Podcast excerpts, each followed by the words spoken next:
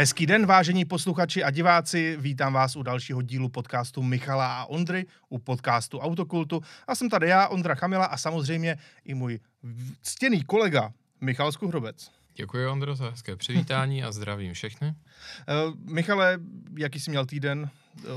Stalo se ti něco zajímavého? Upřímně z automotiv hlediska asi úplně ne. Tolik se toho nedělo, hlavně pracovní. A nicméně v tomhle tom ohledu mám určité pozitivní zprávy. Myslím mm-hmm. si, že třeba z trhu, protože z dat našeho startupu a když tady nahlídnu, tak vyplývá, že měsíčně se zvedl zájem celkově o OET vozy zhruba o 27% můžu potvrdit, jakožto no, člověk, povídej. který v tomto ohledu se také pohybuje mezi ojetými vozy, tak hmm. za nás zase za Fair Play Cars hmm. také vidím nárůst poptávky. Takže vlastně pokud máme začít třeba na dobrou notu a nějakou spotřebitelskou radou, tak samozřejmě furt je to trh kupujících, ale uh, trošku nám tady končí ta mrtvolnost toho trhu, co, ve kte, v, jehož, v jejíž uh, duchu se nesl ten první kvartál, takže za předpokladu, že chcete měnit auto, tak si myslím, že teď už je to o něco lepší. Je to lepší a je to lepší i pro ty kupující, si myslím, hmm. jelikož uh, mám pocit, že ta poptávka a nabídka, že to teďka tak nějak bylo v takové té určité fázi, že si nikdo nedovolil moc zdražovat, naopak. Uh, auta byla spíše levnější, i ta ojetá. Uh, takže to je fajn pro ty kupující, že ano. si ta auta můžou koupit za docela dobré peníze. Ano, vlastně pořád jsou trošku ve výhodě kupující, ano. ale může se jim trošičku zvětšit teďka ten prostor díky tomu, že už se dá říct, že prodávat auto není tak nebezpečné, jako to bylo 100%. poměrně ještě před několika týdny. No, no ale Michale, uh, já jsem byl minulý týden na dovolené, a právě mm-hmm. o tom mhm. se budeme bavit, protože jsem byl v zemi, která je z hlediska aut velmi rozmanitá a zajímavá a mm. člověk tam může zažít opravdu nevšední zážitky, ačkoliv to vlastně od nás není úplně daleko. Mm-hmm. A, tak to no, bude jedna to je část. Relativní. No, je to letadlem zhruba stejně, jako kdyby letěl do Španělska. OK, tak to Takže to opravdu zabere to tři, tři a půl hodiny. Mm-hmm. Žádná velká dálka. Uh, ovšem, to je jedna část dnešního programu. Druhá část je, že se zaměříme na trendy, mm-hmm. které si myslíme, že by mohly nebo měly z automobilového světa vymizet. Protože se nám ano nějakým způsobem nelíbí. A do toho bychom chtěli zapojit i vás, naše posluchače a diváky v rámci našeho YouTube vysílání, kde tento podcast eh, i vidíte, tak byste nám mohli napsat do komentářů nějaké vaše poznatky, ale k tomu se ještě všemu, k tomu všemu se ještě dostaneme. Ano. Takže začneme, jestli dovolíš, Michale, uh, mou dovolenou a bylo to v zemi, která je opravdu plná kontrastů a je to Jordánsko. A tak, teď jsem zvědavý. Ano, Michale, aby, abychom si to ujasnili, byl jsem tam s partou kamarádů, kteří všichni jsou automobiloví nadšenci. Což znamená, logicky, mm-hmm. že když už jedeme někde takhle na takovou to dovolenou, tak eh, chceme zažít i nějaké nevšední automobilové zážitky a mm-hmm. díváme se právě potom, eh, co se pohybuje v Jordánsku na silnicích, jak to tam vypadá, jaká je skladba aut, eh, jaké jsou dopravní předpisy a všechny tyhle věci. A musím říct, že v tomto ohledu mě ta země ani ne, že by vyloženě nadchla, ale zaujala, protože jsem to mm-hmm. opravdu nečekal, co všechno se tam může vidět. Mm. Začneme, Michale, tím takovou tu klasickou věcí. Eh, jaká je skladba vozového parku? No určitě, to mě zajímá. Po, pokry, co, protože ty jsi byl v hlavním městě. Byl jsem jak v hlavním městě, tak ve vesnicích, tak na poušti, mm-hmm. všude možně. A Takže právě máš tam takový vidíš, průřez. Ano, vidíš právě, eh, jak se to všude mění a jaké jsou ty trendy. A co mě zaujalo? Tak samozřejmě je to země, pokud nevíte, tak je to Blízký východ, vedle Izraele, eh, vedle Saudské Arábie, vedle Egypta, eh, sousedí to se všemi těmito zeměmi a nutno, samozřejmě i se Sýrií a tak, a nutno říci, že tam je vidět ten vliv, to, co mají rádi Aziaté, řekněme, nebo Blízký východ. Co to je, Michale, převážně?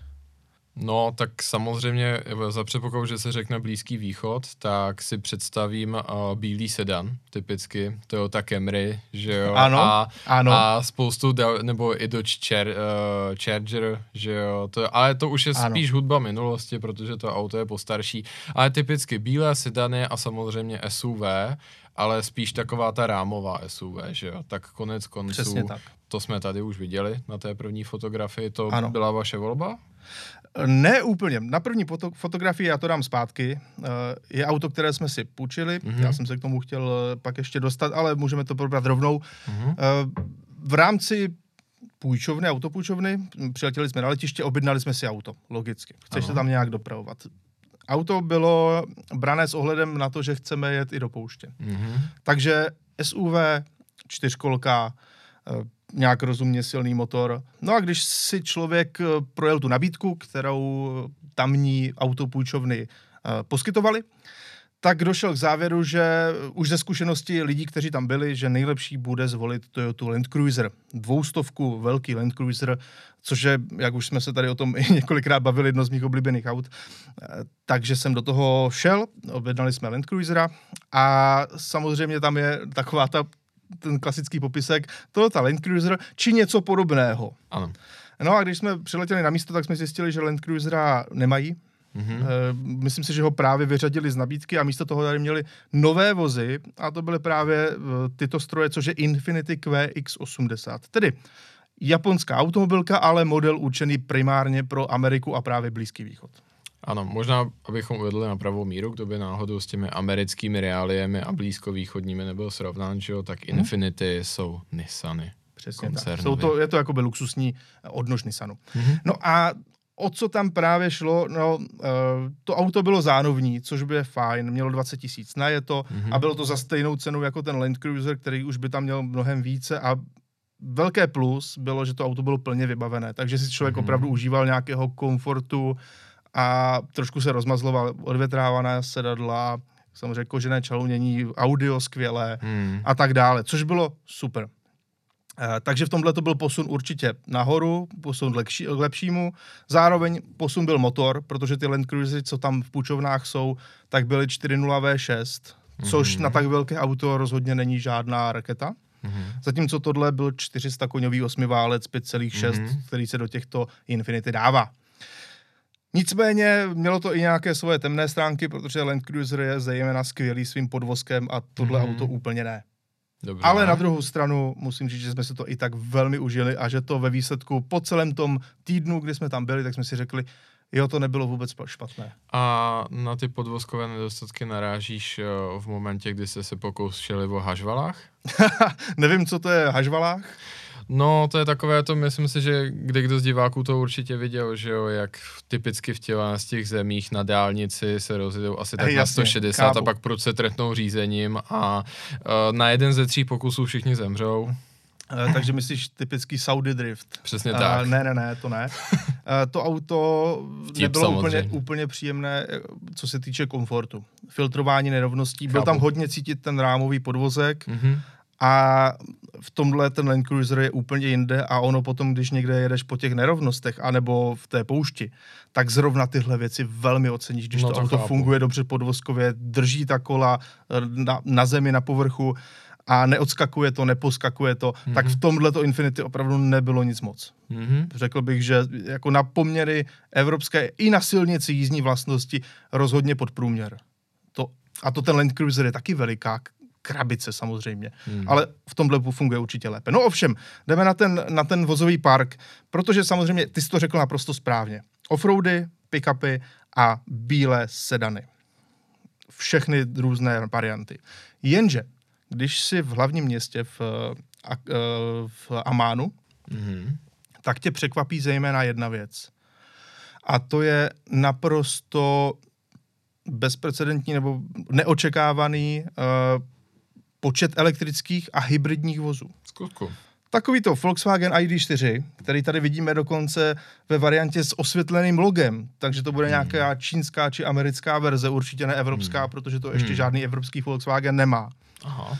Tak eh, je to teď se nějak měnila legislativa, takže mm-hmm. už to mhm. budou mít uh, faceliftované Tuaregy, ale mm-hmm. do, do, doteď to nebylo z nějakého důvodu, že to je snad jako moc reklama nebo něco takového. Nebylo to... Um, přiznám se, uh, ale myslím si, že no, tady konkrétně ten konkrétní legislativní požadavek, přiznám se teďka z rukávu nevysypu, ale mm-hmm. vím, že třeba pro Ameriku, ta, ale i pro Evropu, tak nějakou dobu nemohl být ten kompletní Unilight, protože ano. vždy v té legislativě bylo napsáno, že světlo je levé a pravé.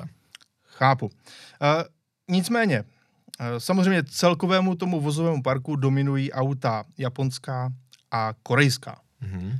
A to i v těch hybridních eh, variantách, protože tam je to, vidíš to i na téhle fotografii dokonce, je tam hybridní Prius a před ním je, před eh, tím Volkswagenem je hybridní Hyundai. Musím říct, že tě vlastně mě hodně překvapuješ, protože Prius te mě nepřekvapuje. Ten i v těchhle z těch, eh, řeknu, tvrdých podmínkách se poměrně osvědčil a mm-hmm. samozřejmě ten pohon hybridní je plně integrovaný dovnitř a drtivá většina vyrobených Priusů, krom toho posledního, tak nepotřebuje zásuvku.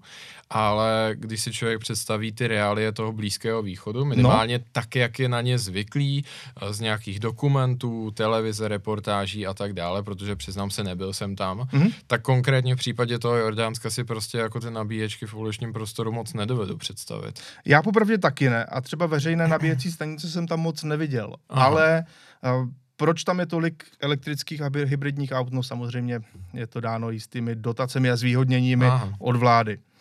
Ale opravdu, elektromobilů, v životě jsem neviděl tolik Volkswagenu ID4 na ulici. V životě ne.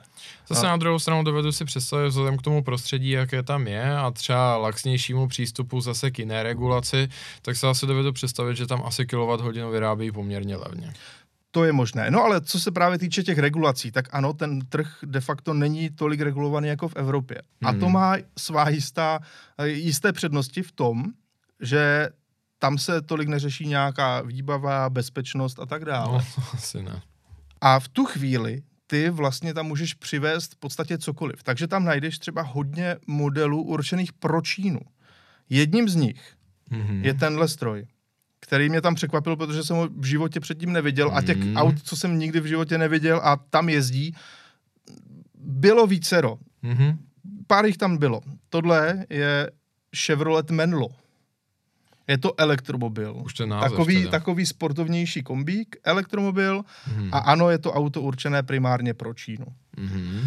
Takže to máme to, co se pohybuje ve městě. Opravdu mm-hmm. hrozně moc elektrických aut a hybridů. A těch hybridů, jak jsem právě říkal, že ten trh je tak nějak volný, je tam enormní množství hybridních Fordů ale amerických mm. specifikací. Všechny ty C-Maxy, eh, to, co je u nás jako Mondeo, v Americe to Fusion, mm. tak všechno to v hybridu tam jezdí v obrovských množstvích. Takže to je to hlavní město. Zajímavé. Jo, to mě fakt překvapilo. Mnoho elektrických aut, hybridních aut, řekl bych dokonce většina a samozřejmě ten kontrast mm-hmm. je, že tam pak mm-hmm. uh, polovina lidí jezdí v uh, 25 let, 30 let starých sedanech mm-hmm. a takové ty devadesátkové sedany, těch, těch je tam opravdu hodně. No a samozřejmě žádná jako nějaké na bezpečnost nebo něco podobného. Tam děti, hmm. děti jezdí v střešním oknem nahoře, koukají ven, nebo v pick-upech sedí děti vzadu na, na korbě. divný, že mám stejný a taková ta klasika. Jo, tak vůbec konec, tohle se no, neřeší. Tak konec konců přiznejme si, že v tom, v tom regionu je i spousta dalších nebezpečí a řekněme pravděpodobnějších než zrovna tohle. To je do jisté míry pravda, na druhou stranu Jordánsko je nejbezpečnější to muslimskou jo. zemí a mm. opravdu ani jednou tam člověk nepocítil nějakou jako náznak nebezpečí. Mm. A dokonce i na těch, na těch silnicích dopravní nehody moc uh, nebyly. V podstatě jsem viděl možná jednu a to jsme tam najezdili 1500 kilometrů. Tak to je dobré. Takže nic velkého. Uh, k tomu, jak to vypadá s vozovým parkem jinde, se ještě vrátíme, ale v hlavním městě Amánu je ještě jedna zajímavost a to je automobilové muzeum. Mm-hmm. Tam jsme se také vydali. Doporučuji, není to vůbec špatné. A je tam několik zajímavostí a dokonce i filmových. Mm-hmm. Třeba tohle. Ah. Z Hvězdných válek, protože mm-hmm. samozřejmě Hvězdné války se natáčely v Jordánsku. Stejně jako třeba uh, Marťan, eh, další film podobný, mm-hmm. jelikož tamní krajina je nejblíže Marsu. Podle mm-hmm. lidí, co to nějak dokáží zhodnotit, Eh, tak opravdu ta poušť Váderum je svým pojetím a svým eh, žlutým až do červená zbarveným pískem prý opravdu nejblíž tomu, jak to vypadá na Marsu. Mm-hmm. Uh, takže se tam natáčely různé firmy, filmy právě uh, s tematikou Marsu a samozřejmě i hvězdné války. V tom muzeu najdeš i jiné zajímavosti. Viděl jsem tam třeba Tatru. A, ah, zajímavá. Dokonce maskovací zbarvení. Ano, a je to muzeum eh, aut, které patří samotnému uh, princi nebo králi mhm. Jordánska. Mm-hmm. No a máme tady, projedeme si to v rychlosti, tohle je kort, auto, které asi někteří z vás znáte. Je to uh, předokolka s, osmivál, s osmiválcem, velice ikonické mm-hmm. americké auto, mm-hmm. ve své době jedno z nejluxusnějších na světě. Nechybí tam samozřejmě celá řada Mercedesů, tady Pullman, ale jde vidět, že tam auta mají rádi, protože v té sbírce se nachází i věci, jako je třeba tohle, BMW M1, mm-hmm. nebo Porsche 964 Flatnose, poměrně Výborně. vzácná varianta. Uh, hned vedle stojí jedno z mých oblíbených aut, Lamborghini Espada. No a pak tady máme tady tu typickou dvojici F40, F50 od Ferrari, anebo třeba různé závodní stroje, včetně homologačních speciálů, jako je i tento Mercedes 192 Evo 2. Mě jenom teda, jestli můžu, mě to vlastně docela zaujalo. A já dohledával jsem si, kdo je tam vlastně aktuálně králem, že jo? A je mm-hmm. to král Abdullah II. Přesně tak. Což mi tolik toho neříká, takhle když se řeknu, ale jeho otec, že jo, král Hussein, mm-hmm. tak to už je známější jméno. To už je protože... známější a musím říct, že teda místní říkají, že ho mají velice rádi, protože uh, za něj je tam konečně, nebo možná i za jeho otce, je konečně ta uh, země naprosto bez, bez válečných konfliktů. Určitě a hlavně k, taky jsem se dozvěděl, že král Abdullah II. je skutečně závodník a má za sebou ano. hned několik poměrně zajímavých účastí a v tomhle tom ohledu bych si dovolil takovou paralelu, protože král Hussein samozřejmě mám ponětí o historii Blízkého východu a tak, ale to je automotive podcast, že jo, a v tomhle ano. tom ohledu tak uh, mám spoustu těch lidí z Blízkého východu zakořeněných třeba, že nějakým způsobem zasáhli do historie třeba karosárem v Itálii, že jo. A v tomhle tom ohledu třeba ten jeho otec král Hussein má těch zářezů poměrně hodně. Takže mm-hmm. očekávám, že i taková auto si třeba v tom muzeu viděl, že je jo? to tak, závodní auta tam byla a i z italských karosáren. No a je to trošku, je to vlastně trošku škoda, že v tom regionu ti více zemí nezůstalo na té, řeknu, prozápadní cestě. Třeba fajn, že to Jordánsko nějakým způsobem ano, protože král Hussein musel svým způsobem se překrývat také s posledním iránským šáhem, což byl taky legendární zadavatel, že jo, u výrobců sportovních vozů. Mm-hmm. No a pak jsme se tady vydali z hlavního města do uh, pustiny, divočiny, a samozřejmě těch zajímavých přírodních památek je v Jordánsku mraky, takže to nebudeme do toho úplně zacházet. Není to vyloženě cestopis, ale co se týče silnic a toho, jak se na nich jezdí. Silnice vypadají tam různě. Může to být mm-hmm. takováhle dlouhá přímka, která vypadá jak eh, někde v, na středozápadě USA, a nebo to může být nádherná okreska s perfektním asfaltem, která je naprosto prázdná což jsem nečekal, ale i takové silnice tam jsou. Mm-hmm. Stejně jako taková reliovější okreska plná mm. horizontů, skákající, úžasná, která jako mě fakt hodně bavila i v tom dvou tunovém SUV. Eh, nebo taková to horská cesta, kdy jedeš opravdu velmi vysoko a mm-hmm. všechno to působí skvěle. A všechny tyhle typy silnic tam jsou stejně jako silnice velmi rozbité a chaotické a tak dále to si tam asi každý přijde docela na své. Ze sportovních aut jsme tam viděli pouze uh, skupinku Porsche, GT4, Cayman a 911 a tak dále. Zajímavé. A jedno Ferrari Pista. Pista. Zajímavé. No, ano. jenom se zeptám. Nicméně ty silnice, kde takhle člověk jezdí v těch horách, mm. Tak jsou převážně jako naprosto prázdné. No a to jsem se právě chtěl zeptat, co takový správní dozor, přítomnost policie, je tam? tomu se dostanu hned, protože mm-hmm. na silnicích se v Jordánsku vyžadují v podstatě jenom tři věci. Mm-hmm. Když je červená, tak ať na ní zastavíš. Mm-hmm. Kontrolují to i kamery. Mm-hmm. Když je tam rychlostní limit, tak ho máš dodržovat. Kontrolují to jak policisté, tak kamery. Aha. A třetí věc je, tam mají samozřejmě rádi hašiš a podobné věci, tak nejezdit svetovaný. Mm-hmm ale to je zhruba, to jsou jako tři věci, jediné tři věci, které se v Jordánsku na silnicích kontrolují. Všechno ostatní je úplně jedno. Mm-hmm. Naprosto. Dokonce místní říkají, že když jdeš opilý, tak to nikoho jako netrkne, žádné Aha. Uh, alkohol testy nemají, ale budíš to nemusí být úplně tak pravda, nevím, ale samozřejmě to muslimská země, kde by se pít nemělo mm-hmm. a jediný, kdo tam jako většinou pije, jsou turisti a ty nechávají asi více v klidu. Ale co je právě zajímavé na tom provozu v Jordánsku? Pruhy neexistují. Mm-hmm. Klidně potkáš auto v protisměru. Mm-hmm. U kraje, spořádaně, ale potkáš, nikoho to, nikomu to nevadí. Blinkry neexistují. Nějaké přednosti, no většinou je to tak, že co jsem se dočetl, tak ten, kdo má nabrou, nabouranou přední část, tak je ten, kdo to může, protože nedával pozor. Takhle. Aha. Nic jiného tam neexistuje. Je tam naprostá volnost v tomhle a naprostý chaos, který ale ve výsledku funguje, protože právě každý si dává pozor na to, co se děje před ním. A když je to auto v protisměru, tak co s ním uděláš? Nějakým způsobem ho ono, jezdí, ono jede třeba u krajnice, nebo Aha. po krajnici. Aha. Takže prostě normálně jedeš. V tom svém pruhu neřešíš to. Nebo ho objedeš. Nebo jo. prostě... Jo, to je přiznám se, já jsem z toho byl nejdřív trošičku vyděšený, ale to naprosto běžné.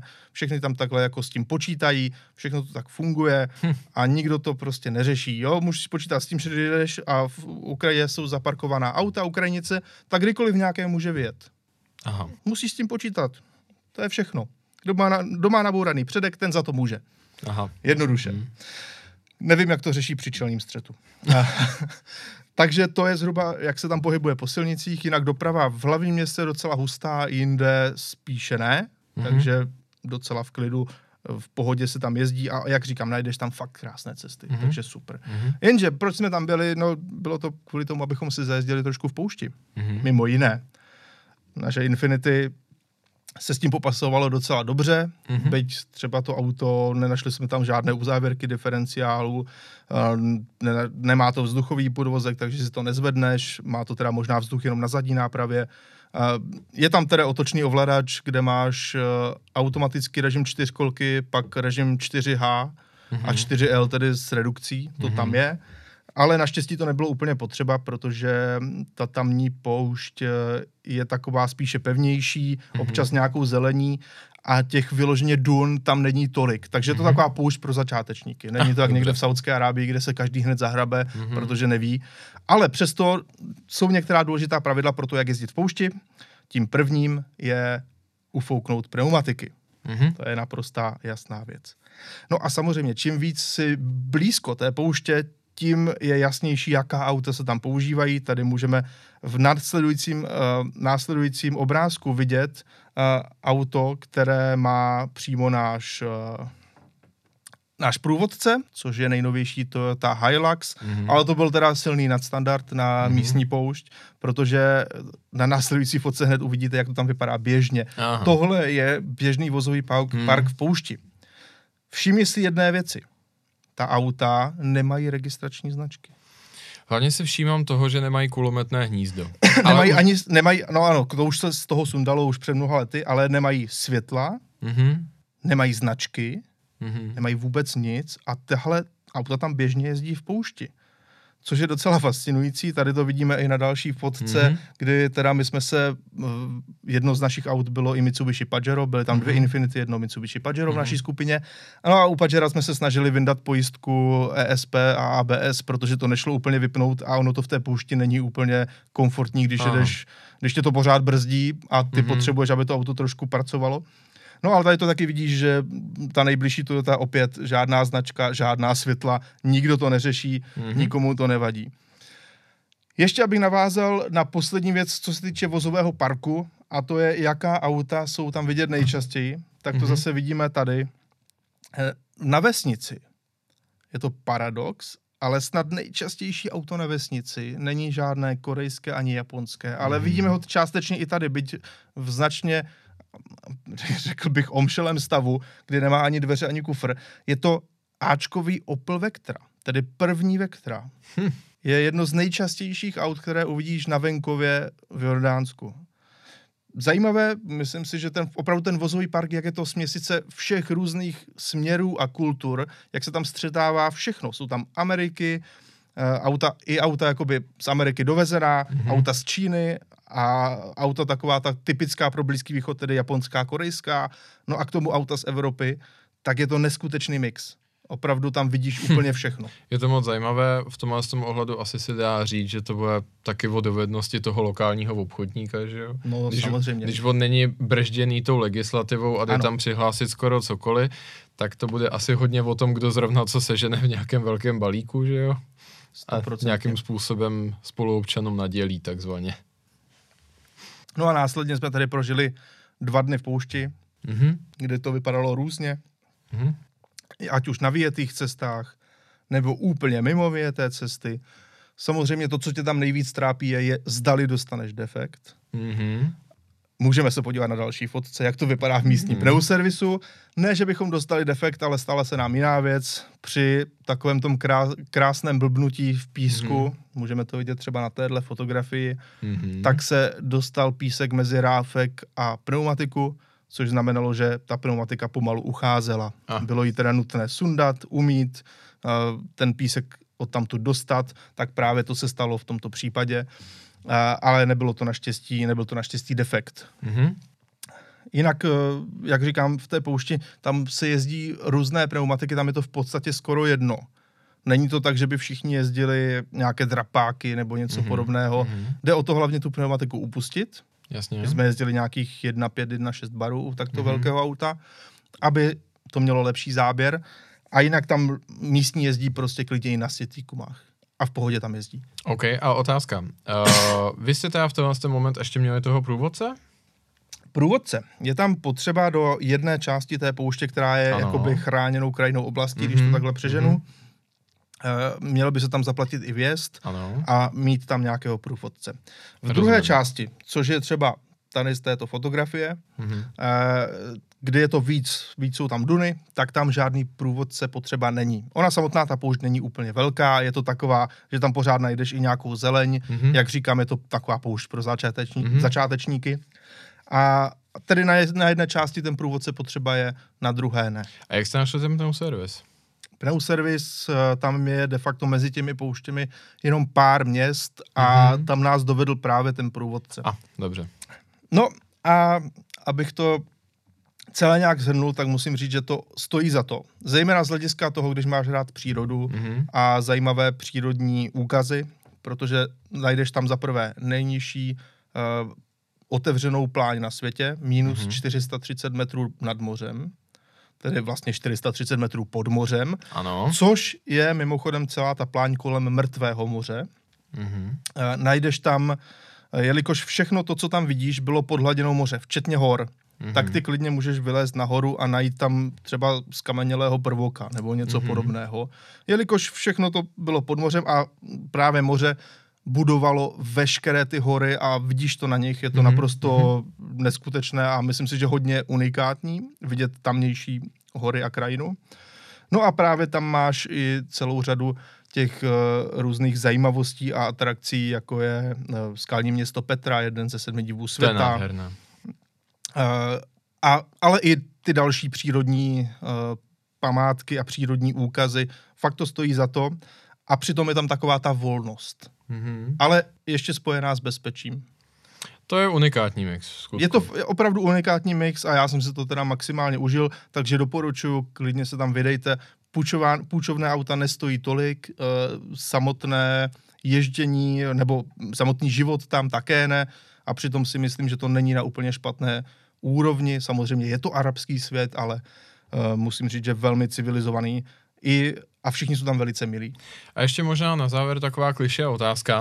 Uh, pořád jsou tam velmi levná paliva, nebo už se to v dnešní době změnilo? Velmi levná paliva jsou třeba v Ománu vedle, ano. nebo v podobných zemích, ale v Jordánsku ne. Mm-hmm. Tam litr benzínu stojí v podstatě stejně jako u nás. Mm. A, ale zajímavost, na většině čerpacích stanic mají 90 a nebo mm-hmm. 95 mm-hmm. A někde jenom 90 mm-hmm. A to je docela problém, protože i naše osmiválcové Infinity, které má papírově 400 koní, tak na tu 90 nejelo. Jako vyloženě se tomu nechtělo a slyšel si i, jak to má špatnou detonaci a Jasně. podobné věci a přitom na tom tam ti lidi na to jezdí, na ten benzín. Takže Jasně. když jsme dali 95 najednou jsme si říkali, to je úplně jiné auto, úplně mm. jinak to jelo. a protože nám 90 tam dali už, už původně, anebo nešla natankovat třeba u té pouště, eh, teda 95 nešla natankovat u té pouště, tak jsme na ní Ano, museli ano, ano. jezdit. A- Ale opravdu na 95 to jezdí úplně jinak, ale ta cena je tam velmi podobná jako u nás. Mhm. A mimochodem mě teda překvapilo, mají tam velmi silnou měnu. Jeden Mhm. jordánský dinár je 32 korun. Mhm. A, ale celkově si myslím, že se to dá tato dovolená zvládnout i poměrně nízkonákladově. Mhm. Ta auta nestojí tolik, vlastně nejdražší na tom všem bylo to auto, eh, Pochopitelně. které stálo v půjčovně i s pojištěním kompletním 17 tisíc na pět dní. Tak to je furt neporovnatelné, když vezmu, že Ano. když jsem potřeboval na 12 čistých dní ve Mhm. Velké Británii auto, Ano, tak za 15 tisíc bych měl Fiestu, kde Ano. jako by bylo úplně to nejhezčí mít klimatizaci a auto vyšší střední třídy na 12 dní a to jsem, myslím, jako šopoval ten, tu nejnižší sazbu poměrně intenzivně, tak vyšlo s pojištěním zhruba na Silma 28 tisíc a byl to prostě sedan, že jo. Zase to bylo 12 dní, což je něco jiného, ale přesto zánovní osmiválcové auto této velikosti, myslím si, že ta cena byla velmi dobrá, ale také byli jsme tam mimo nějakou turistickou sezónu. Ale to chci právě Což je říct, fajn. Jakoby furt tam bez pochyby máš tyhle ty výhody toho arabského světa, že poměrně, uh, poměrně, jak to říct, hodnotný předmět se tam dá pronajmout za poměrně málo, protože v civilizovaném světě, uh, nebo v, řeknu v prvním světě euroatlantické sféře, v Americe, v Británii, tak jako na tu, tu dobu bychom se pořád bavili o vyšších desítkách tisíc za toto velké Infinity, že jo. Zcela jistě. Navíc to auto samo o sobě není levné. I na tamní poměry říkali, že v tamní měně to je nějakých 80 tisíc dinárů. Hmm. A ta měna je vel- velmi silná. U nás takové auto jsem viděl v Inzerci za 2,8. Mhm. Takže to rozhodně není levné auto To a ne. všichni tam k tomu i takhle Mhm. přistupovali, protože byli jsme s tím docela exotičtí, jelikož Mhm. nikdo jiný tam tohle Infinity neměl. Byť tohle auto se vyrábí i jako Nissan Patrol, Mhm. Ale vypadá samozřejmě trošičku um, jinak. Jenom teda ještě poslední věc, taková perlička na závěr. Uh, proč v poušti jezdí lidé pouze v Toyotách? No, protože když tam někdo vjel v Range Roveru, vidíme to tady na fotografii, tak ten Range Rover kompletně zhořel. to je jen taková malá vsuvka na závěr. Ach jo. Nicméně eh, země protikladu Jordánsko, na jednu stranu velice chudé oblasti, na druhou stranu velmi vyspělé oblasti. A i, ta, I teplotně je to velký rozdíl. Mhm. Když si někde na východě Jordánska, kde je spíš taková ta poušť, tak tam je třeba v tuhle do, roční dobu 8 stupňů Celzia. A když jsi u mrtvého moře, což je od sebe relativně kousek, a jak je to mrtvé moře dole, tak my jsme tam měli třeba i 31. Zajímavé. Ale jdeme teda na další dnešní téma, Michale. Mhm. A tím jsou věci, které by měly eh, z automobilového světa podle nás trošičku vymizet, nebo trendy, které se nám nelíbí. Přesně tak. Trendy, které se nám nelíbí, jestli by měly vymizet, to rozhodne hlavně spotřebitel. Samozřejmě. eventuálně, eventuálně automobilky. To my neovlivníme. A trošku se obávám, že spoustu z těch věcí, tak tady můžeme, jak pravil klasik, můžeme s tím nesouhlasit, můžeme proti tomu protestovat, ale to je asi tak to jediné, co se s tím dá dělat. Tak, pojďme Já si začnu trošku oklič, oklikou. Mhm. Jelikož tohle, co tady vidíme, je nový Renault Espas. Ano. Možná si říkáte, že už jste to někde viděli, pokud se orientujete v modelech Renaultu. Eh, Tohle je de facto jenom protažený Renault Austral, který se představil nedávno, já už jsem s tím jezdil a je to takové to typické středně velké SUV velikosti. Něco mezi Škodou eh, Karoq a Volkswagenem Tiguan, nebo velikosti Volkswagen Tiguan. Ano, ano. Renault se rozhodl, že to auto protáhne, dá mu další dvě sedačky a nazve to Espas. Mhm. Což je velmi známé jméno, velice ikonické, protože první Espasy byly opravdu revoluční auta v mnoha ohledech. Mhm. A do dneška uznávané, nic proti tomu. No a to je právě malinko ten, ta věc, která se mi úplně nelíbí, protože používáš ten název ikonického auta na něco, co tomu nesahá ani popaty z hlediska toho, v čím ten model byl ikonický. Mhm. A to je využití vnitřního prostoru a nějaká ta praktičnost mm. na malém půdorysu, uh, hodně místa vevnitř. Mm. Jo, tady se podíváme, jak to vypadá uh, v tomto mm. novém Espasu vzadu a vidíš, že tam jsou prostě ta malinká ano. nouzová zadní sedadla, která mm. nejsou úplně dobře použitelná. Mm. Je to trošku škoda. Uh, to auto samo o sobě nemusí být vůbec špatné, ale je to jenom to tuctové SUV, jakých mm-hmm. známe desítky, které má ty zadní sedačky vyloženě nouzové, Jasně. kam se normální, normální člověk nemůže ani posadit. Jasně. A nutno teda říci, že i předchozí Espas, který teďka skončil, tak pro mě už to nebyl ten pravý Espas právě tím využitím prostoru, protože tam, když si sedl na zadní sedačky, tak když si seděl na těch krajních, tak takhle si měl už hlavou se se dotýkal mm-hmm. stropu, mm-hmm. respektive toho boku stropu a prostě nebylo to ono. Jak si mm-hmm. pamatuju ty předchozí modely, které byly vevnitř nádherně vzdušné a prostorné, nebylo to ono.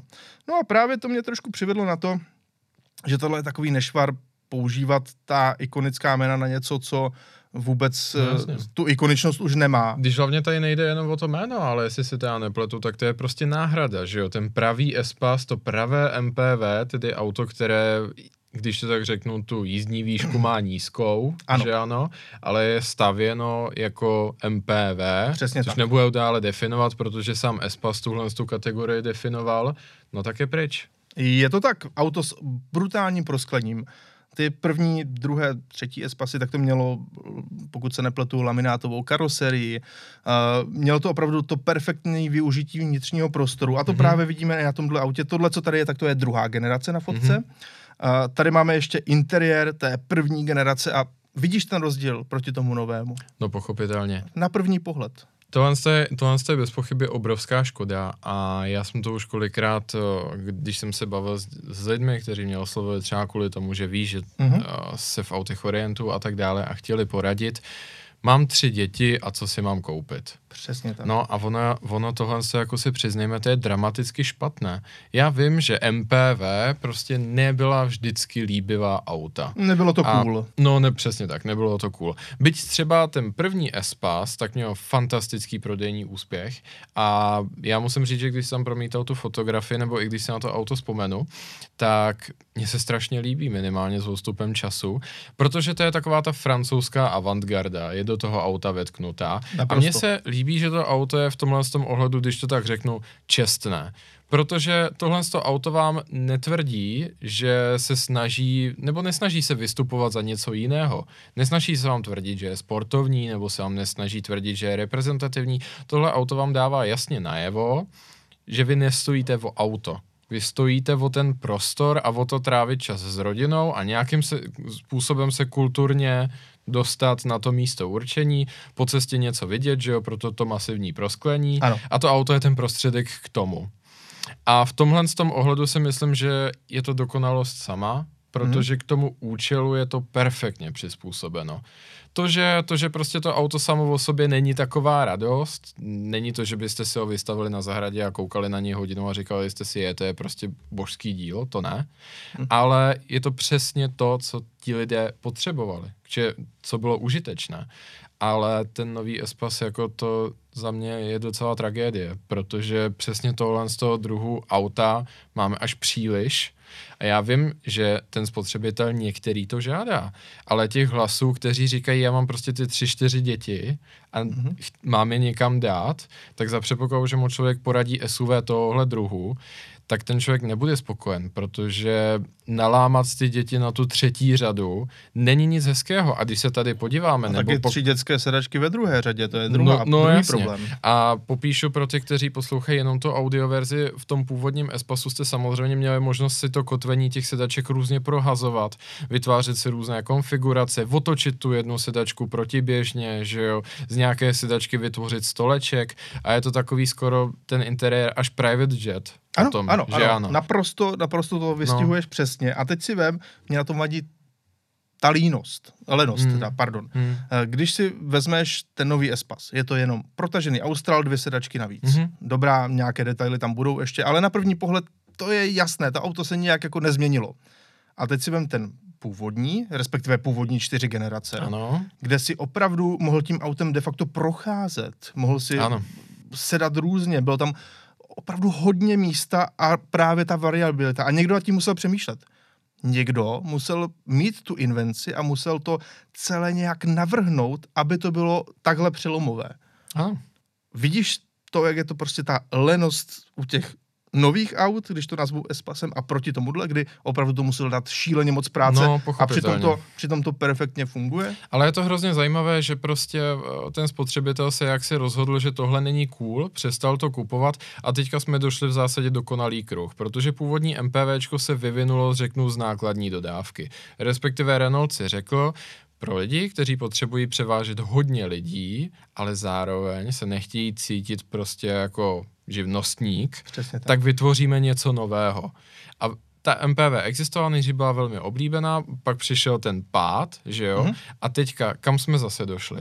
Už nám zbyla jenom auta, která jsou zase přetvořená dodávka. Máš Jinými pravdu. slovy, zbyla nám jenom Staria, leč to je asi trošičku výjimka, protože No, to... ale to je de facto taky to je jako dodávka. jo, jo, pů... Svým způsobem, jo. je to postavené na Hyundai Santa Fe, no jasně. je to To jo, tady Staria, kterou tady my máme na dlouhodobé užívání, tak tam má dvojitá skla vepředu, Ano. je to jako komfortní sedačky, velmi dobrá výbava, ale pořád z toho cítíš, že to jako Ano. primárně je dodávka a dělá se to i v té klasické dodávkové verzi. A to jsem právě chtěl říct, že to je právě ono, že jak Staria, tak Volkswagen Transporter, že jo, nebo elektroverze Bully uh, a pak všechny ty deriváty, že jo, které mají spoustu, spoustu jmen, a nebo Včkový Mercedes, to všechno jsou prostě dodávky s dodatečným prosklením a Mhm. sedačkami.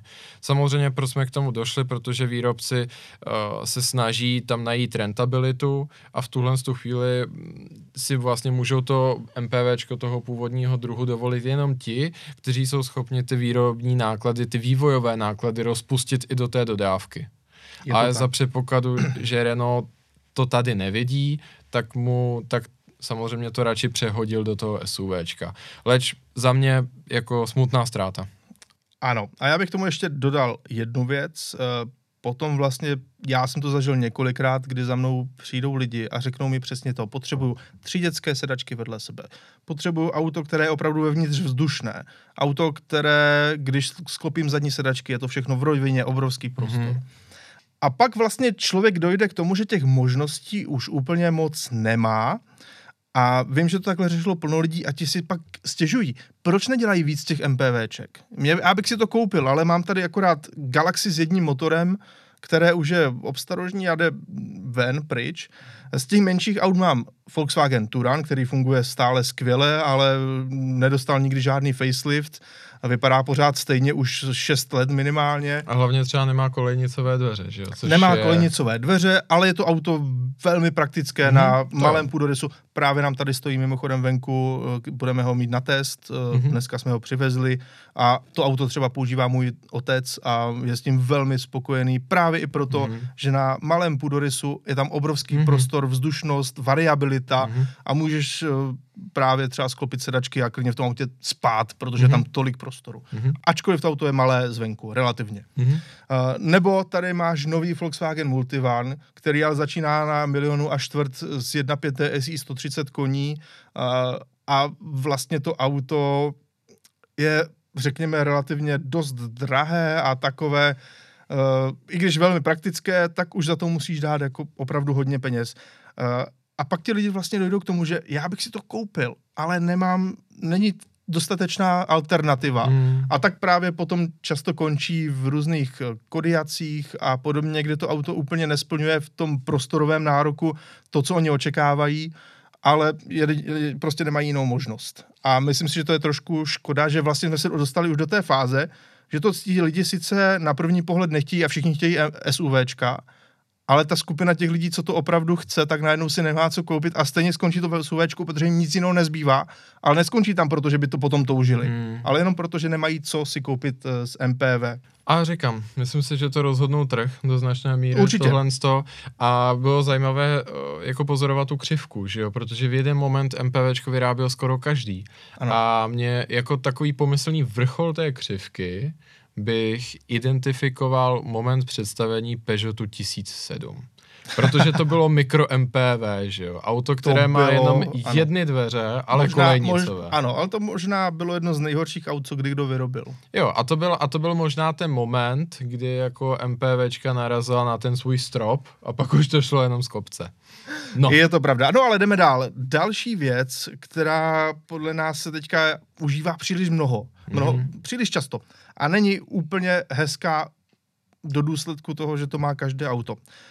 Říká Ano. se tomu Unilight Ano. a jsou to spojená světla. Ať už přední, či zadní, Mhm. ale asi v tomto případě eh, nadužívanější jsou ty zadní Hmm. spojená světla. Já, to, já jsem tady vybral, vybral schválně auto, které to podle mě mělo jako jedno z prvních z té moderní éry, protože samozřejmě Unilighty byly v USA ano. v 70. 80. letech Ano, ano, ano. běžné, ale z moderní éry to podle mě mělo jako první auto v té ledkové podobě jedno z prvních aut Dodge Durango.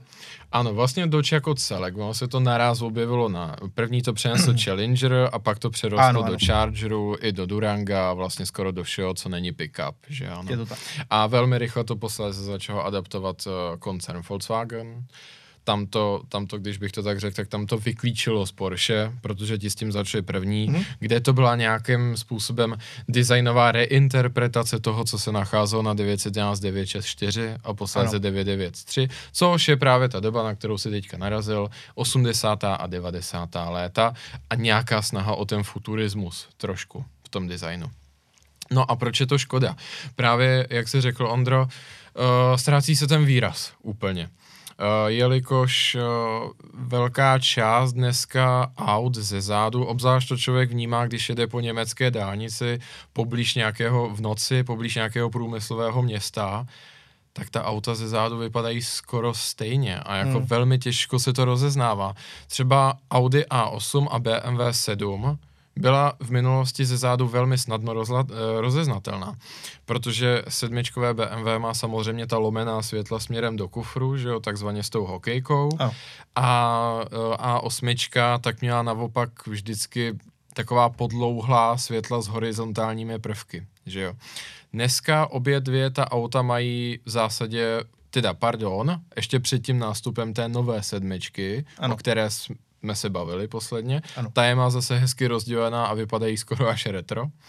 Ale ta předchozí vlastně uh, faceliftová sedmička tak má také brýle, že jo, a jenom lehce to přerůstá do té hokejky. A osmička má taky brýle, akorát jsou v tom tři takové OLEDové plošky na každé straně. Je to tak. A takhle se dá pokračovat do nekonečna. Ten Unilight je úplně všude. Je na Panameře, je na Cayenu, je na Makanu, že jo, třeba na Taycanu, Porsche. na všem. No, na samozřejmě. 911 dokonce. No samozřejmě. Třeba A na to už pak nepoznáš, co, je, co za Porsche před tebou jede, jestli to je Taycan nebo 911. Přesně tak, já samozřejmě chápu a ta designová unifikace v rámci toho brandu je do značné míry dobrá, ale v momentě, kdy už to mají úplně všichni a třeba se to objevuje i na moderních Toyotách, že jo, samozřejmě Kia, ta dokonce má ta zadní světla, se ho považuji říct skoro až obsaná z toho Porsche. Ano, myslíš uh, seat, uh, Seat pro seat pro seat, a jo, tak pro dále. pro seat, přesně. Uh, vlastně na Hyundai se to objevuje taky, leč tam chválím teďka vlastně tu 8-bitovou grafiku na těch Ionikách, ta mm-hmm. je Mhm. velmi unikátní, řekl bych. No a takhle by se dalo pokračovat dál a dál a dál, vlastně Unilight je skoro na všech autech a díky tomu vypadají skoro všechna ze zádu stejně. Ne, některým autům to vyloženě sluší, ale některým autům to jako už vyloženě nesluší, vypadá to tam hodně naroubovaně, v obzvláště to tragické na faceliftech, kdy je vidět, že to víko toho kufru na to dělané nebylo a až posléze se to tam dokreslilo. A aby se na ta auta trošku vrátil ten výraz, jim unikátní, tak já bych si upřímně přál, aby to zmizelo. Ku příkladu, jak osvěžující je vidět Mini Cooper s o s ledkovými zadními světly, kde máme tu grafiku toho Union Jacka, neboli že jo, vnitřního tvaru britské vlajky. To je velice hezké. Hned vím, co jede. Pravda, jo? A říkám, to auto má prostě nějaký výraz, nezaměnitelný, pokud možno. Ale říkám třeba Arteon, A6, to ze zadu vůbec nejde rozeznat skoro na Hmm. větší vzdálenost. Takže to je věc, kterou bychom my osobně už na autech dále nepotřebovali. Spojená světla, uh, už toho bylo dost, řekněme si Tak. to na rovinu. Tak. Jdeme dál. Další věc, které jsme se asi museli dostat, tak to jsou současné infotainmenty, které jsou dělané eh, kompletně na to, že jsou pouze dotykové Mhm. a veškeré důležité věci musíte řešit právě dotekem eh, displeje. A tady máme třeba jeden extrémní případ, tohle je nové BMW X1, Mhm. kde už není klasický ovladač iDrive, mm-hmm. na rozdíl od jiných modelů BMW. A to znamená, že máš tady obrovské množství různých ikon. Vidíš to přímo Mhm, na té fotce. Je tam mnoho různých ikonek a ty si je můžeš, můžeš takhle posouvat dolů. No a teďka zaprvé hledej v tom to, co opravdu chceš najít. Je to za jízdy. Mhm, mhm. Nepředstavitelná věc. Ano. Za druhé, tref se za jízdy Mhm. do toho, co chceš. Ať už je to třeba jenom nastavení topení. Ano. Uh, za třetí je to samozřejmě dělané tím stylem, že když si tady dole máš sice nějaké topení, ale když si na to klikneš, tak se ti objeví další menu a tam teprve to musíš znova Ano. potvrdit, respektive znova se toho dotknout.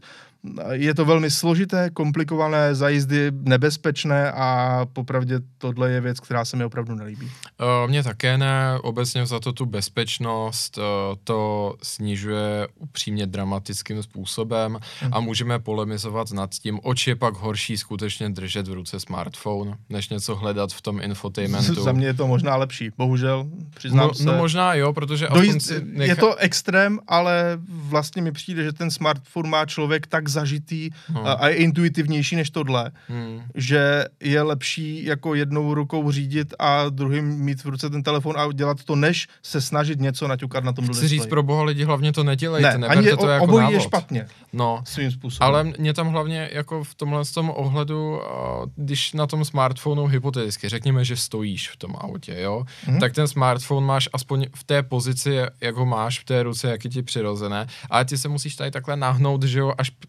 dopředu přes ten volant a potom tam něco hledat. Je to, je to extrémně nebezpečné, spousta automobilek spoléhá na hlasové ovládání, že to bude řešit tím, ale přiznejme si, když si chce člověk jenom leh, kliknout třeba vyhřívání sedaček, tak jako typicky si nepoužívá ten hlasový povel. Velmi často mají tohle z toho auta, která hlasové povaly vůbec nemají. Další, a to tlačítko já upřímně nevím, Nebo to funguje na, špatně. No, nebo to funguje špatně. Přiznejme si, na tlačítku prostě není nic špatného, jakmile se člověku dostane pod kůži, kde ta tlačítka jsou rozmístěna, ani se na to nedíváš, jenom si to tu volbu provedeš, vůbec nespouštíš oči ze silnice, ani o, na přim, nepřiměřeně dlouhou dobu ruce z volantu. Tohle je opravdu, opravdu špatná cesta. Naštěstí ti výrobci to pochopili, začínají se k tomu vracet zpátky v těch úplně nejnovějších autech. Ale ne všichni. Ne všichni. Samozřejmě ptáte se, proč to tak je, proč, když se nám to nelíbí a spoustě ze spotřebitelů se to nelíbí, tak to takhle dělají. Je to ze dvou důvodů. Uh, úspora nákladů je naprosto dramatická, protože všechny ty panely tlačítkové samozřejmě stojí hodně na vývoj, stojí poměrně dost na výrobu Hmm. a nemluvě o tom, že zdržují na tom páse v momentě, kdy je auto vyráběno. Za předpokladu, že máš jenom ten panel a ne žádná další fyzická tlačítka, nemusíš k ním tahat jednotlivé větvičky té takzvané kabelové formy, že ano. Prostě máš jenom jednu kompletní patici, která vede potom zpátky do těch jednotek, na tu narazíš ten obří displej a tím si skončil. To, co by se tam normálně montovalo na čtyřech stanovištích, tak je vyřešeno na jednom stanovišti a šlus. A takže samozřejmě v tomhle tom je to pro automobilky velmi lákavé a minimálně ještě v těch předchozích letech, přiznejme si, ne všichni, co kupují auta, jsou lidé jako my, nadšenci a třeba poslouchají tenhle podcast. Pro spoustu lidí to byl ten tahák, který mohl prodejce použít na autosalonu. Určitě. Že to byl, protože to bliká, je to barevné, je to interaktivní. Vypadá to Jo, pokrokově. přesně tak. A dá se, dá se kolem toho udělat takzvaně ta prodejní vomáčka. Že vás to potom obtěžuje v tom denodenním biznesu, v tom autě, to už je jiný příběh. Hmm. Bohužel je to pravda. A s tím se pojí ještě jedna věc, kterou jsme chtěli proda- probrat, a to je takzvaná subskripce. Ano. Michale, co je na tom špatně, že si dneska některé funkce auta musíš za peníze odemknout? Někdo může polemizovat a nebojte se tak třeba v komentářích učinit, že je to správně, ale z mého pohledu je to poněkud nešťastné, protože přiznejme si, v životě člověka, co jsou vlastně největší akvizice. Jednak je to bydlení, A třeba ne každý se k tomu dostane, že Mhm. ano, ať už dobrovolně nebo nedobrovolně. Druhá typicky největší akvizice, řekněme toho běžného spotřebitele, to s čím je tak nějak plánováno a je sociální normou, tak je automobil. Mhm. Minimálně z mého pohledu, klidně ho napadněte, že je příliš starosvětský, je to dlouhodobý hmotný majetek, na který se do určité míry můžu spolehnout, když to tak řeknu. A v tom ohledu si představuji, že bych neměl být závislý na tom původním smluvním partnerovi. Že si odnáším jaksi kompletní produkt a nemusím být v neustálém dialogu a kontrole s tím původním smluvním partnerem, když to tak řeknu. Ano. Což ale je samozřejmě c- protipol toho principu subskripce, který je založen na tom, že vlastně auto má úplně veškerou výbavu, akorát je nějakým způsobem povypínaná. Jednu věc je důležité zmínit. Tohle to všechno opět vychází z vývojových nákladů. Všechna auta, která se nějakým způsobem teďka pohybují na trhu a na silnici, tak jsou vyvíjena takzvaně v plné, neboli s plnou výbavou. Mhm. Každý prvek musí být pečlivě otestován. A teprve potom, když vy si to auto kupujete a posléze ho přebíráte, tak se vlastně z toho ty jednotlivé prvky vylučují.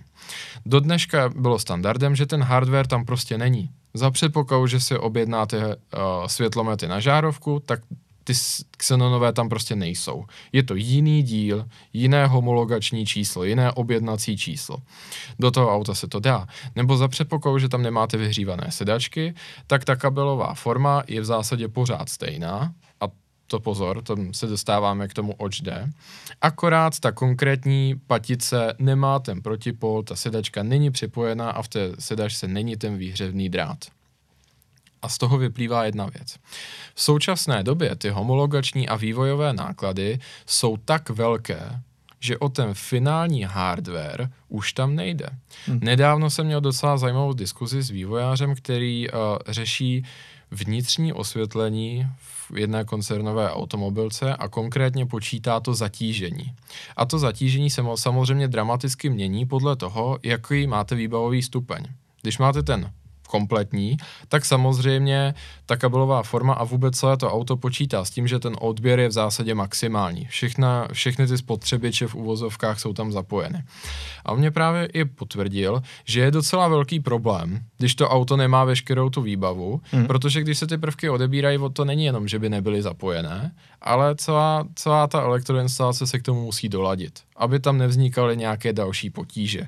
Musí tomu samozřejmě uh, být i přizpůsoben ten software, protože, jak známe, tak spotřebitel nesnáší tlačítka, která jsou falešná, není na nich popisek, a nebo třeba nefunkční ikonu, že jo, mm-hmm. v infotainmentu. Takže ve finále pro toho výrobce je prostě kámen v botě, naopak, když tam tu výbavu nemá. A proto si řek, a tak co, tak pojďme to auto vyrobit úplně se vším, akorát to tomu člověku nenaučtujeme a dáme mu možnost si to posléze zapnout. Ano, ale teďka je otázka. Eh, Podle mě je problém spíše to, že ty bys si to měl nechat zapnout dočasně. Ano. Tak, jak je to plánované u některých automobilek. Ano. Že si Měsíčně. třeba koupíš, ano, měsíčně, že si, že si koupíš eh, vyhřívaná sedadla pouze na dobu zimní.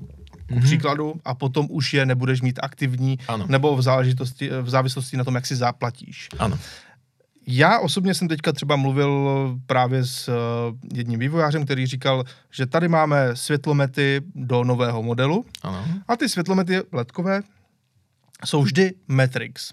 Ale ten náš zákazník si je může koupit i jako si je může koupit za méně peněz, eh, nebo je dostane v- ve standardní výbavě bez té Matrix, fu- Matrix funkce, ale tu Matrix funkci si může kdokoliv, ať už on nebo další majitel tohohle auta, kdykoliv zaplatit a bude tam už na doživotí.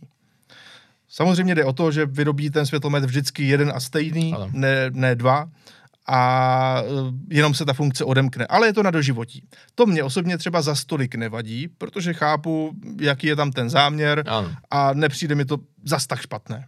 Ale když si to mám předplatit jenom na dobu určitou, tak to mi připadá velmi divné. Právě, no, když vlastně z toho uděláme ten obecnější závěr, tak já jsem třeba fanouškem díla George Orwella, mm-hmm. že jo, a tohle z to do značné míry trošičku připomíná tu takzvanou orwelliánskou dystopii, protože já samozřejmě, že platím třeba uh, Apple Pay, že jo, využívám všechny to ty nejmodernější technologie a mám je moc rád, ale za všech okolností bych byl rád, abych se ze dne na den mohl být takzvaně off-grid. Nechci mít zrušenou hotovost, protože prostě ano. chci mít tu možnost někde zaplatit hotově. Chci mít tu možnost prostě jít do lesa a aby mi prostě, abych mě to nezahubilo, když to tak řeknu.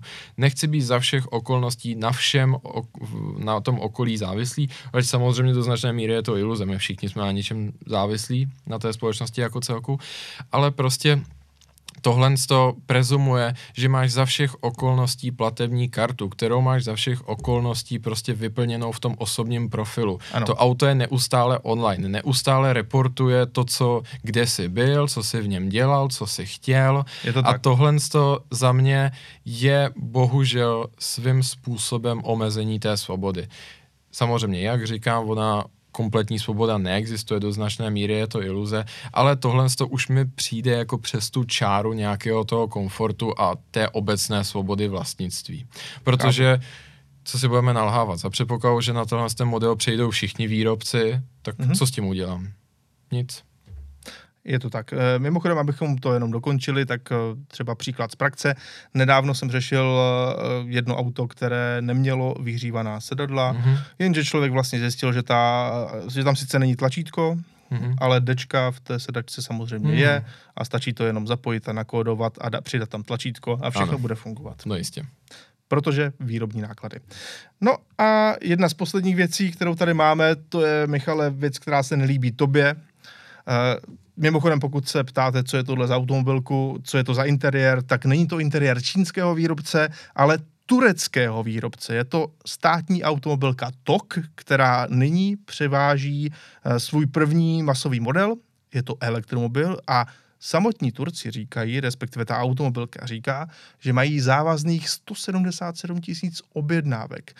Což mě osobně nepřijde úplně reálné, ale budiš, Turecko je velká země, má mnoho lidí, a i když to auto není levné, tak třeba si nějaké své zákazníky tam opravdu takhle v takovéto míře našlo. Ale třeba, Michale, jak tomu, třeba jak tomu Bayraktar zdarma. Možná jo, ale Michale, co konkrétně na tobě na tomto interiéru vadí? Mně na tom, tom interiéru vadí, leč tady je to ještě v té trošku přijatelnější formě. Asi mm-hmm. ta nejflagrantnější špatná byla vidět na tom předchozím obrázku, což bylo právě bohužel to BMW. Mm-hmm. Upřímně nemám rád tyhle ty celointeriérové displeje, ty informační štíty, dá chápu, se říct. Chápu. Tady to za předpokladu, že to dá takhle bude fungovat, tak to turecká automobilka pojala ještě slušně, protože je to v tom kšiltu té palubní desky, dá se tak říct. Mm-hmm. Ale popravdě třeba to, co měl ještě nedá ten předchozí Ečkový Mercedes nebo mají současná BMW, kdy vlastně máme poměrně standardní palubku tvarově a na tom je zaražený ten interiér, ten displejový štíp toho vlastně tabletového typu a vyloženě ano. to trčí do toho výhledu, Chápu. tak nezlobte se na mě, ale to se mi vůbec nelíbí. Mě na tom fascinuje jedna věc. Eh, současné trojkové BMW. Mm-hmm. Před faceliftem to mělo tu klasickou kapličku ano, a displej. Ano. Teď to má ten jeden veliký ano, displej, ano. ale ta kaplička za ním stále zůstala. No Takže právě. ty máš, když se podíváš na vrch palubní desky, tak je tam kaplička před tebou, a, a potom klasicky ta palubní deska rovná. Ano. Zatímco na tom je takhle nalepený ten displej přes celou tu šířku hmm, skoro. Hmm. který vlastně má za sebou tu kapličku na jednom místě a tady napravo máš jen takový držáček. Hmm. Co to je? Uh, no je to, že prostě se jim nechtělo, ta palubka byla navržená na ty úchytné body, že jo, a tak dále a ne, ne prostě nechtělo se jim dávat tolik peněz na to přetvarovat celou palubku, tak tam právě jenom nalepili ten tablet. Mně se to opravdu nelíbí, nevypadá to hodnotně, to, že... Je to laciné. Přesně tak, to, že jsou ty přístroje nějakým způsobem zapuštěno do palubky, tak má hned několik praktických důvodů. Za A stín, aby se to dalo solidně číst, za B i nějaká ochrana proti poškození, že jo, uh, máš tam víc prostoru prostoru na páčky a vůbec jakoby pro ruce pod volantem. A vůbec vypadá, nevypadá to prostě vůbec hodnotně, časem to bude poškrábané, oťukané, uh, za, za mě to opravdu není cesta, přitom vyřešit se to nějakým způsobem dá, ku příkladu v tomhle tom ohledu bych asi vyzdvihnul, jak to aktuálně dělá koncern uh, Stellantis u Alfy, u Fiatu, u Maserati, kde to normálně mám v té původní palubce. A potom je tam separátní displej, který je tam kde jsme na něj poměrně zvyklí, což je u středového tunelu. Já bych k tomu dodal ještě jeden problém, který třeba já teďka poslední dobu mm-hmm. docela pocituji a to je náročnost pro tvé oči v noci. No to rozhodně. Protože jak to takhle září a často ty palubní desky buď se eh, nedají úplně stlumit, mm-hmm. nebo velmi málo, mm-hmm. a nebo je to vůbec šíleně složité tam najít, mm-hmm. jak stlumit jas. Mm-hmm. A potom v noci ti to svítí do obličeje a není to příjemné pro oči a vlastně jo, zkuste si to někdy, pokud jdete v nějakém mm. takovém moderním autě, kde to hodně na vás svítí, zakrýjte si to třeba jednou rukou a pak se koukejte ven, jak najednou no, hezky vidíte. Je to hmm. velký rozdíl.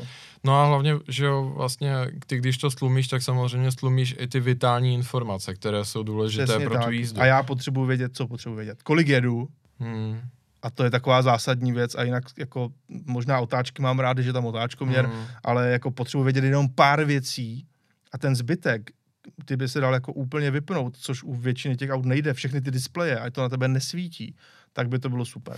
Hlavně ono vlastně ta budoucnost už v tomhle tom ohledu vymyšlená byla, protože už před nějakými 15 lety tak koncern Volkswagen si toho byl vědom a když představovali Veyron že jo, a navázal na to i Chiron, tak řekli, že to auto chtějí, aby bylo trvalé hodnoty a proto věc jako display, která velice často podléhá obsolenci tím technologickým vývojem, tak se snažili v tom autě minimalizovat. Že hmm. ano. Takže to ten výrobce nám jasně dává najevo, když tam dává ten přístrojový štít, že on nepočítá s tím, že by to auto za 25 let vypadalo stejně dobře jako předtím.